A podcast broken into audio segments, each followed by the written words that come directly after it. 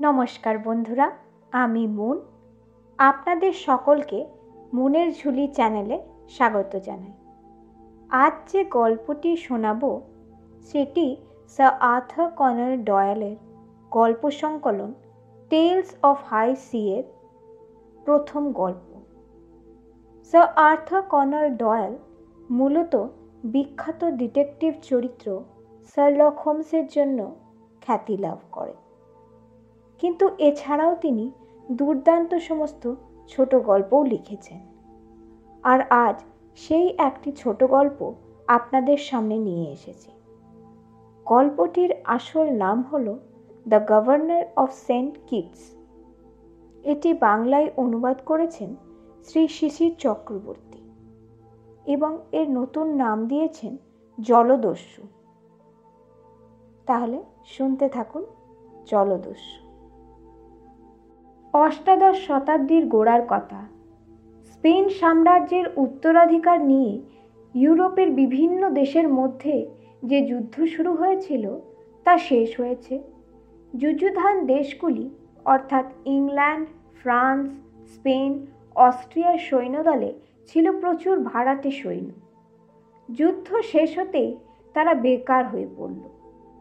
তারপর ক্রমে ক্রমে কেউ শুরু করল ব্যবসা বাণিজ্য কেউ বা চাকরি নিল মাছ ধরার জাহাজে।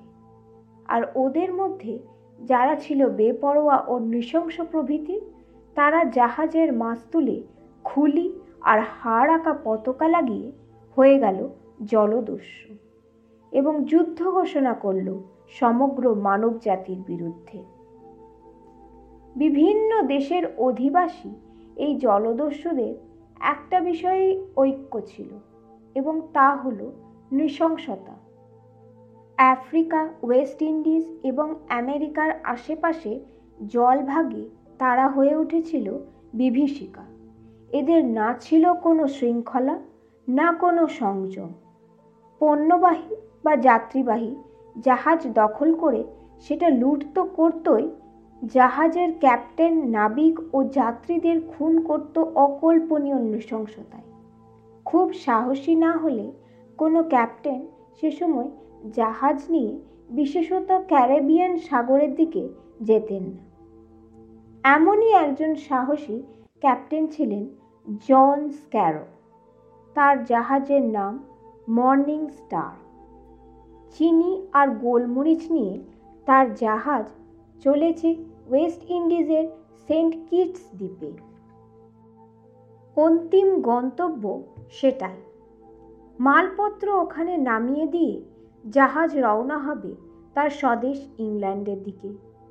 জাহাজের নোঙর ফেলার শব্দ শুনে হাঁপ ছেড়ে বাঁচলেন ক্যাপ্টেন। অদূরেই দেখা যাচ্ছে সেন্ট কিটস দ্বীপের বন্দর তথা রাজধানী ব্যাসেটা।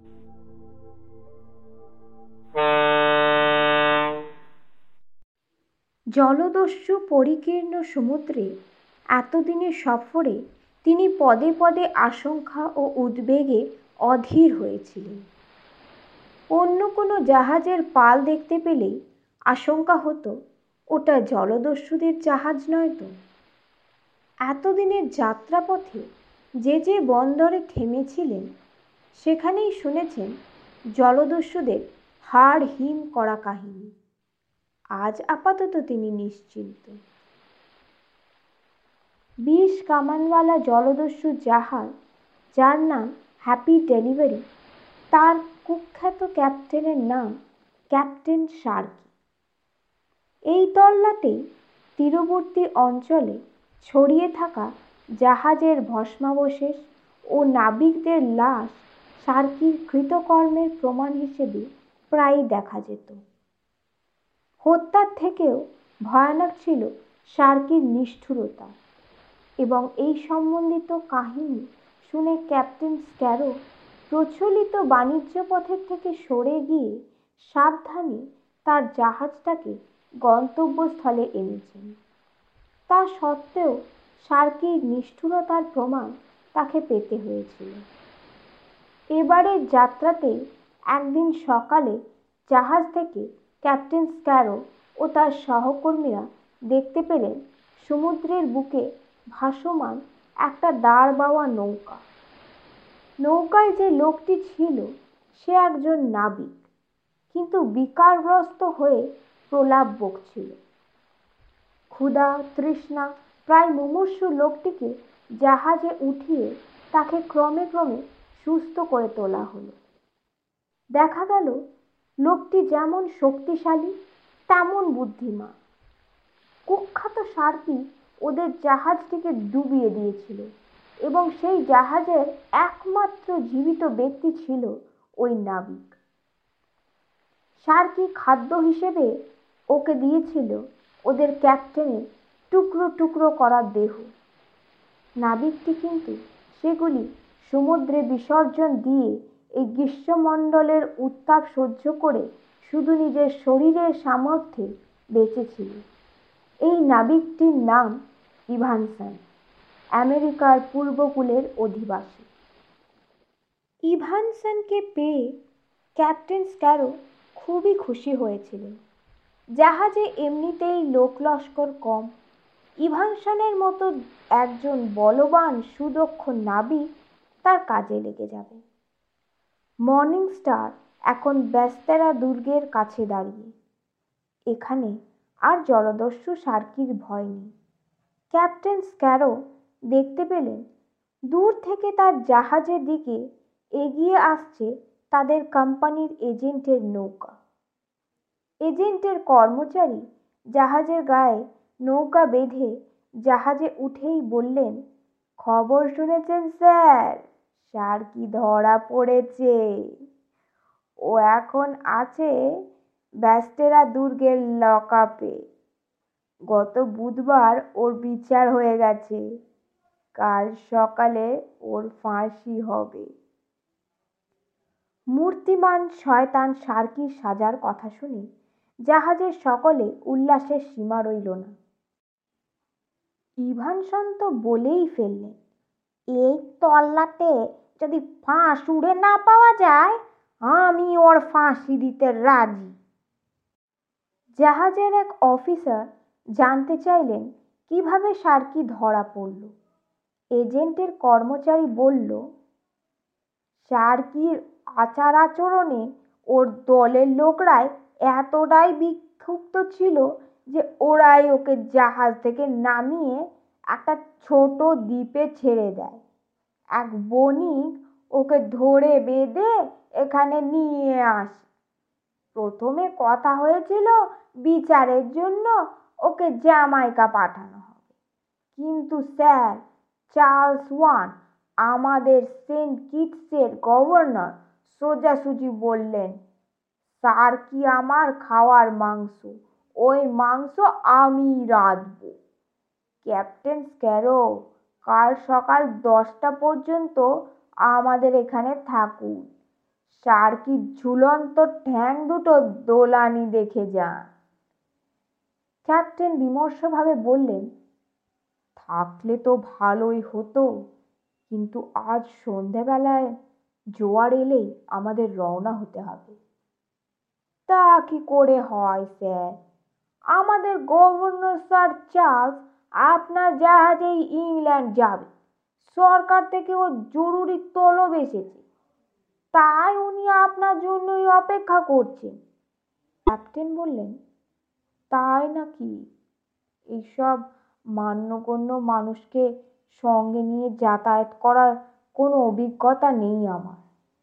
যাই হোক, ওকে আমার কেবিনটা ছেড়ে দেব। আর জাহাজের একঘেয়ে খাবার ওর পছন্দ না হলে উনি নিজের বাবুর্চি আনতে পারেন ক্যাপ্টেন, এসব নিয়ে আপনাকে ভাবতে হবে না। স্যার চার্লস সবে ভুগে উঠেছে। খুবই দুর্বল। বেশিরভাগ সময়ই হয়তো কেবিনেই কাটাবে। অবশ্যই সার্কির ফাঁসির হুকুম শুনে উনি আপাতত কিছুটা চাঙ্গা হয়ে উঠেছে তবে একটা কথা বলি ওর কথাবার্তা একটু রুক্ষ, কর্কশ। ক্যাপ্টেন বললেন, তা হোক, তবে উনি যেন জাহাজ চালানোর ব্যাপারে নাক না গলান। উনি সেন্ট কিটসের গভর্নর হতে পারেন, কিন্তু আমিও মর্নিং স্টার জাহাজের গভর্নর। উনি যেমন সরকারি আদেশে দেশে ফিরছেন, আমিও কিন্তু আমার কোম্পানির আদেশ অনুযায়ী সন্ধ্যায় রওনা হব। স্যার, গভর্নর আজ রওনা হতে পারবেন না। তার হাতে কয়েকটা জরুরি কাজ আছে। ক্যাপ্টেন বললেন, ঠিক আছে, তাহলে কাল ভোরে। তাই হবে, স্যার। আমি ওর মালপত্র আজ রাতেই আপনার জাহাজে রেখে যাব। আর সার্কির ফাঁসির আগেই ওকে বুঝিয়ে সুঝিয়ে আপনার জাহাজ নিয়ে আসব। হয়তো ওর সঙ্গে একজন ডাক্তার থাকবে। ক্যাপ্টেনের কেবিনটা গভর্নরের জন্য সাজিয়ে গুছিয়ে রাখা হলো। প্রচুর ফল ও কয়েক পিপে মদের ব্যবস্থা করা হলো। সন্ধ্যার পর আসতে শুরু করল গভর্নরের লটবহর। বড় বড় লোহার ট্রাঙ্ক, টিনের প্যাকিং বাক্স এবং বিচিত্র আকৃতির প্যাকেজ। পরের দিন ভোরে যখন আকাশের রং ধূসর থেকে লালচে হতে শুরু করেছে, গভর্নর স্যার চার্লস একটি নৌকায় এসে সিঁড়ি দিয়ে কষ্টে সৃষ্টে জাহাজে উঠলেন। একটু খুঁড়িয়ে হাঁটছেন। হাতে একটা মোটা বাঁশের ছড়ি। মাথায় পরচুলটি দিয়া প্রায় ভ্রু অব্দি ঢাকা। চোখে সবুজ রঙের বড় সাইজের চশমা। গভর্নরের নাকটা লম্বা ও পাখির ঠোঁটের মতো তীক্ষ্ণ। সবই জ্বর থেকে উঠেছেন বলেই হয়তো থুতনি একটা স্কার্ফ দিয়ে বাঁধা। পরনে একটা সিল্কের গাউন, কোমরে কর্ড দিয়ে বাঁধা। জাহাজে উঠে নাকটা ওপরের দিকে তুলে প্রায় অন্ধ মানুষের মতো মাথাটা এদিকে ওদিকে ঘুরিয়ে তিনি উচ্চ কণ্ঠে অনুযোগের সুরে ক্যাপ্টেনকে জিজ্ঞাসা করলেন, আমার মালপত্র তোমার কাছে? হ্যাঁ স্যার চার্লস। মদ তামাক ইত্যাদি আছে? হ্যাঁ স্যার। তাস খেলতে পারো? মোটামুটি স্যার তাহলে নগর তোলো।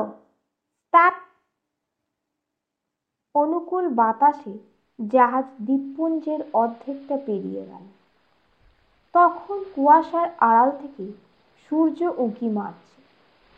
দুর্বল গভর্নর ডেকের রেলিংয়ের ওপর একটা হাত রেখে খুঁড়িয়ে খুঁড়িয়ে হাঁটতে হাঁটতে বললেন, দেখো ক্যাপ্টেন তুমি এখন সরকারি কাজে। সরকার আমার প্রতীক্ষায় ইংল্যান্ডে দিন গুনছে। সব কিছু ঠিকঠাক নিয়েছ তো? হ্যাঁ স্যার। আমার মতো অসুস্থ ও প্রায় অন্ধ একজন মানুষকে নিয়ে তোমাকে যেতে হচ্ছে বলে আমার খারাপ লাগছে। কি বলছেন, স্যার? আপনার উপস্থিতিতে আমরা সম্মানিত। তবে স্যার, আপনার চোখ দুটো যেন বেশ খারাপ হয়েছে। আর বলো না, ব্যাসেটারের সাদা সাদা রাস্তার ওপর সূর্যের প্রতিফলন এতদিন দেখে দেখে চোখ দুটো যেন জ্বলে গেল। তাছাড়া হয়েছিল সাংঘাতিক জ্বর, তাই তো ডাক্তারকেও নিয়ে আসতে হলো। ওই শোনো, গভর্নর আংটি পরা হাতটি তুলে দূরে নির্দেশ করলেন বিস্মিত ক্যাপ্টেন বললেন, দ্বীপ থেকে কামানের আওয়াজ? আমাদের কি ফিরে যেতে বলছে? হেসে উঠলেন গভর্নর। আজ সকালে তো সার্কির ফাঁসি হওয়ার কথা।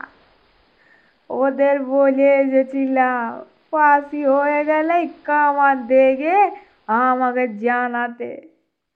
এর মানে সার্কির ভবলীলা সাঙ্গ হলো। ক্যাপ্টেন ও জাহাজের কর্মীরা একযোগে হর্ষধ্বনি করে উঠল।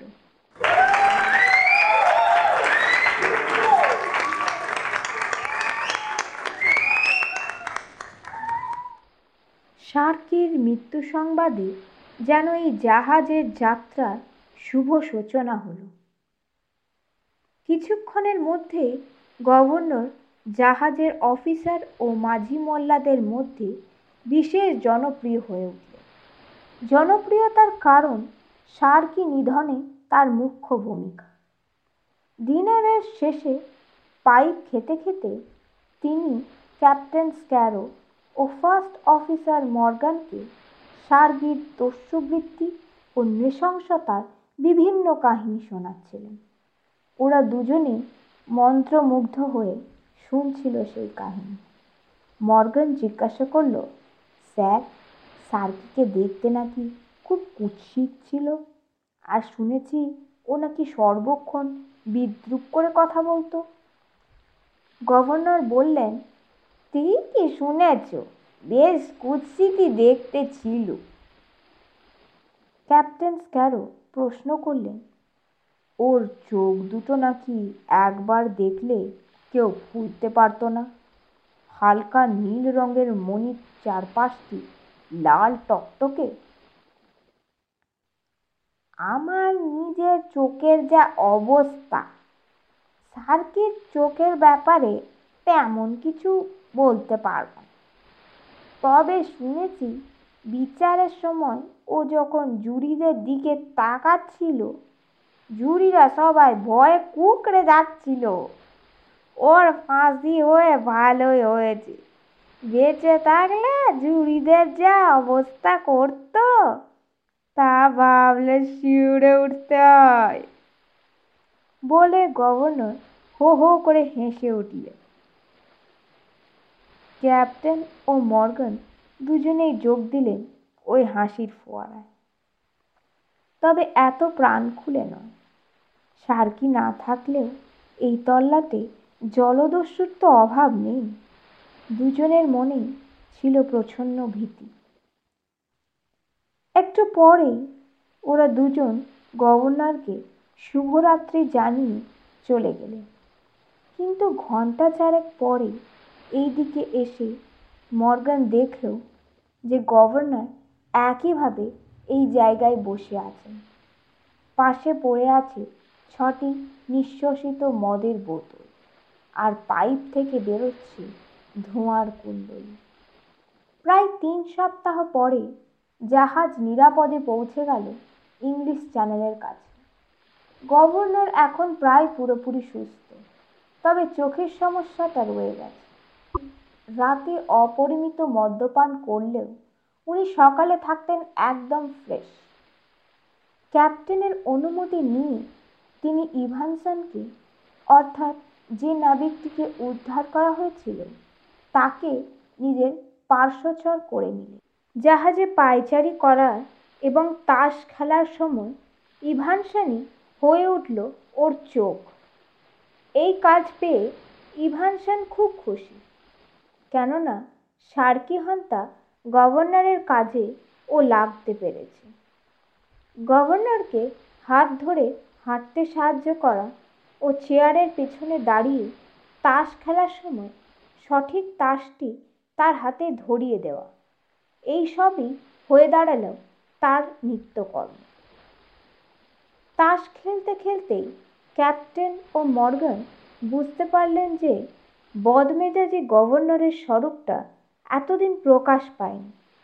খেলার সময় কোনো কথা কাটাকাটি বা মত পার্থক্য হলেই স্কার্ফের আড়াল থেকে বেরিয়ে আসতো তার থুতনি।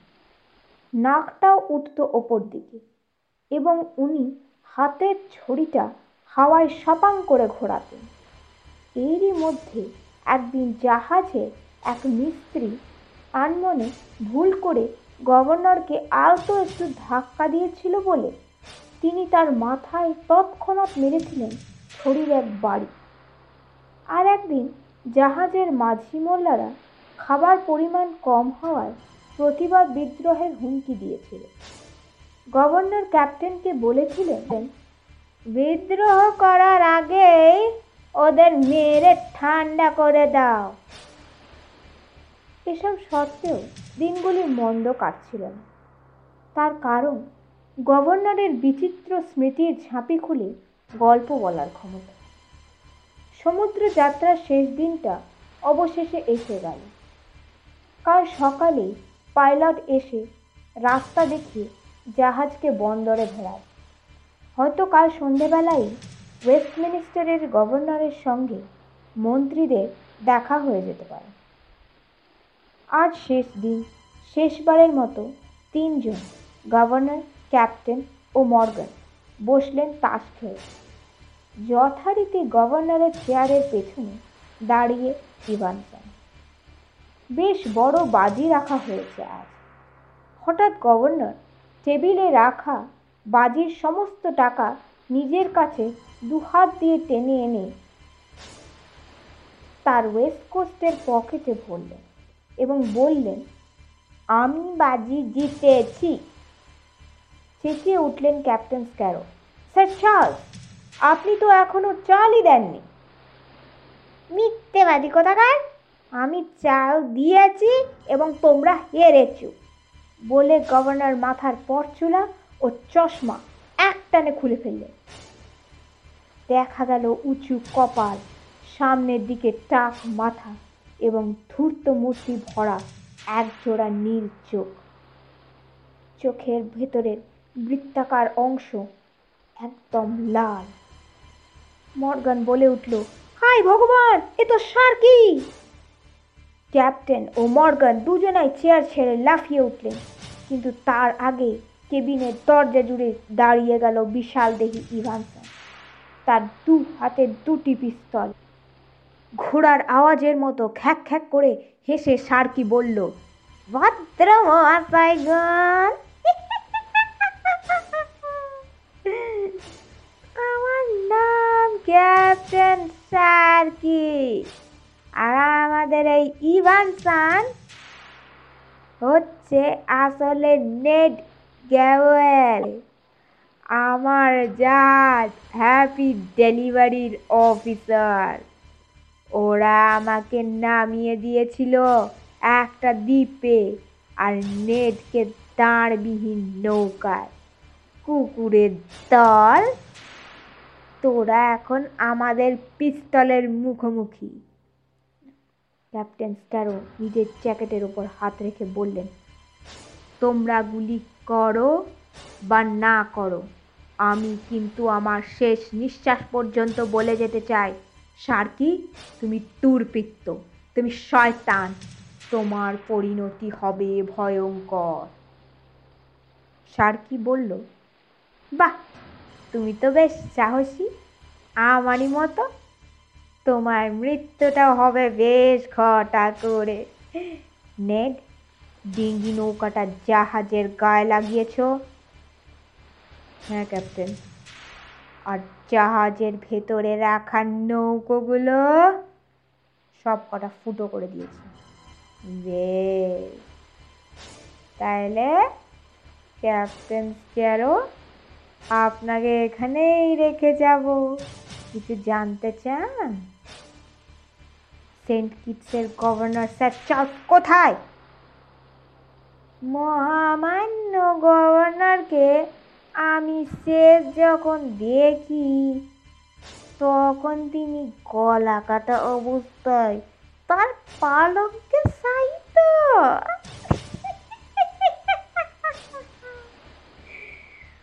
ওখানে জেল ভেঙে বেরিয়ে আমার সুবাধন্য এইদের কাছে খবর পায় যে গভর্নর এমন একটা জাহাজে ইংল্যান্ড যাবে। আর তার ক্যাপ্টেনকে তিনি কখনো দেখেননি।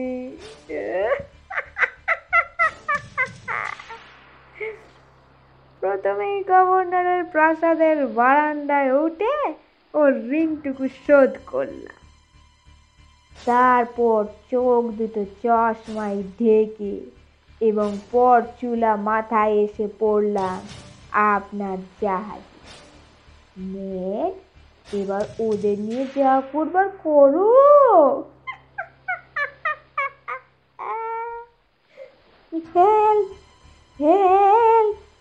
বলে মর্গান চেঁচাতেই তার মাথায় পড়ল সার্কির পিস্তলের বাটার ঘা। মাটিতে লুটিয়ে পড়ল মর্গান। ক্যাপ্টেন স্ক্যারো কেবিনের দরজার দিকে এগোতেই প্রহরী নেট এক হাতে তার মুখ চাপা দিয়ে অন্য হাত দিয়ে জড়িয়ে ধরল তার কোমর। সার্কি বলল কোনো লাভ নেই, ক্যাপ্টেন। তুমি বরং নত যেন তোমার প্রাণ ভিক্ষা কর। মুখ থেকে নেডের হাত সরিয়ে স্ক্যারো বললেন, আমি তোমাকে দেখে নেব।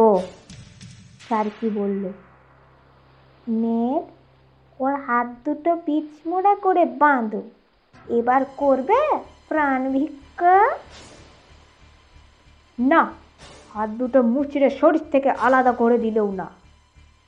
স্যার সার্কি বলল ঠিক আছে, ওর শরীরের চুরিটা এক ইঞ্চি ঢুকিয়ে দাও। ছ ইঞ্চি ঢোকালেও প্রাণ ভিক্ষা করব না। সার্কি এবার বলে উঠল? হ্যাঁ বুকের পাটা আছে বটে। নেড ছুরিটা তোমার পকেটে রাখো। ক্যারো তোমার চামড়া তো বেঁচে গেল। তবে তোমার মতো সাহসী মানুষের উচিত জলদস্যুর পেশা নিয়ে দু পয়সা কামানো। অবশ্যই আজকের এই ঘটনার সাক্ষী হিসেবে তোমাকে তো বাঁচতে দেওয়া যায় না। তোমার জন্য তাই অসাধারণ মৃত্যুর পরিকল্পনা করেছি। নেড, ওকে বেঁধে ফেলো। চুল্লির সঙ্গে না না চুল্লিতে তো আগুন আছে। ওকে টেবিলের সঙ্গে বাঁধ। আমি ভেবেছিলাম ওকে ঝলসানো হবে। নেড, আমি ক্যাপ্টেন আর তুমি কোয়ার্টার মাস্টার। যা বলছি করো। নেট তখনই দু হাতে একটা শিশুর মতো স্ট্যারোকে তুলে ধরে টেবিলের ওপর শুইয়ে দেয়।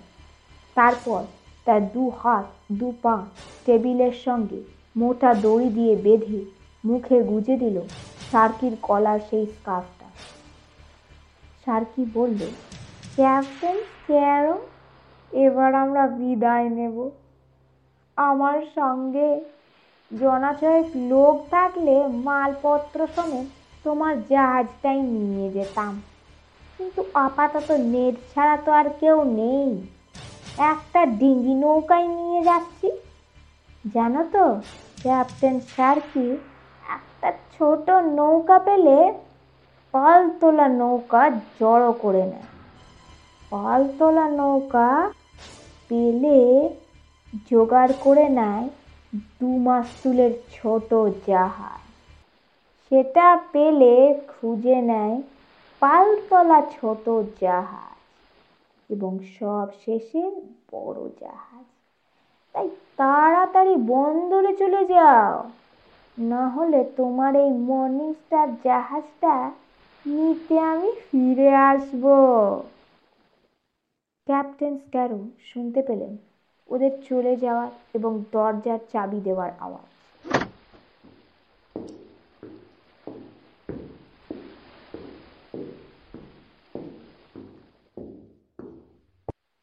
বাঁধন আলগা করার চেষ্টা করতে করতে শুনতে পেলেন জাহাজ থেকে জলের ওপর একটা ডিঙি লাগানোর শব্দ।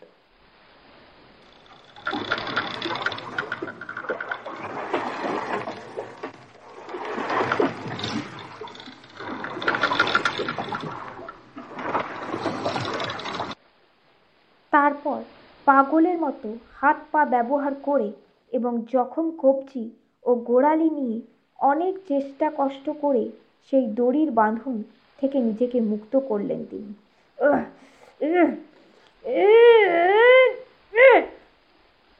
অবশেষে লাথি মেরে কেবিনের দরজা ভেঙে ডেকের ওপর এসে তারস্বরে চেঁচাতে লাগলেন স্ক্যারো।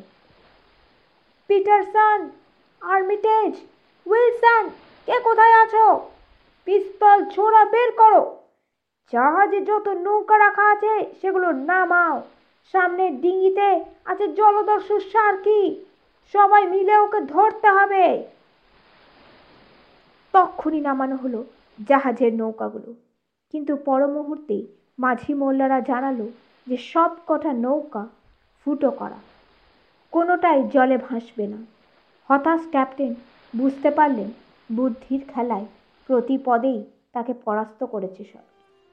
নির্মেঘ নক্ষত্র খচিত আকাশ। হাওয়া নেই। বহুদূরে দাঁড়িয়ে একজন জেলেদের একটা পালতলা নৌকা। নৌকার ওপর কয়েকজন জেলে জাল নিয়ে ব্যস্ত।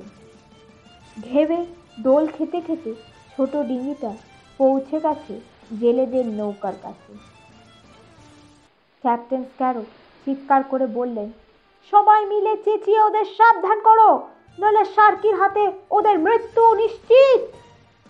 কিন্তু ততক্ষণে দেরি হয়ে গেল। ডিঙ্গি এখন জেলেদের নৌকার একেবারে কাছে।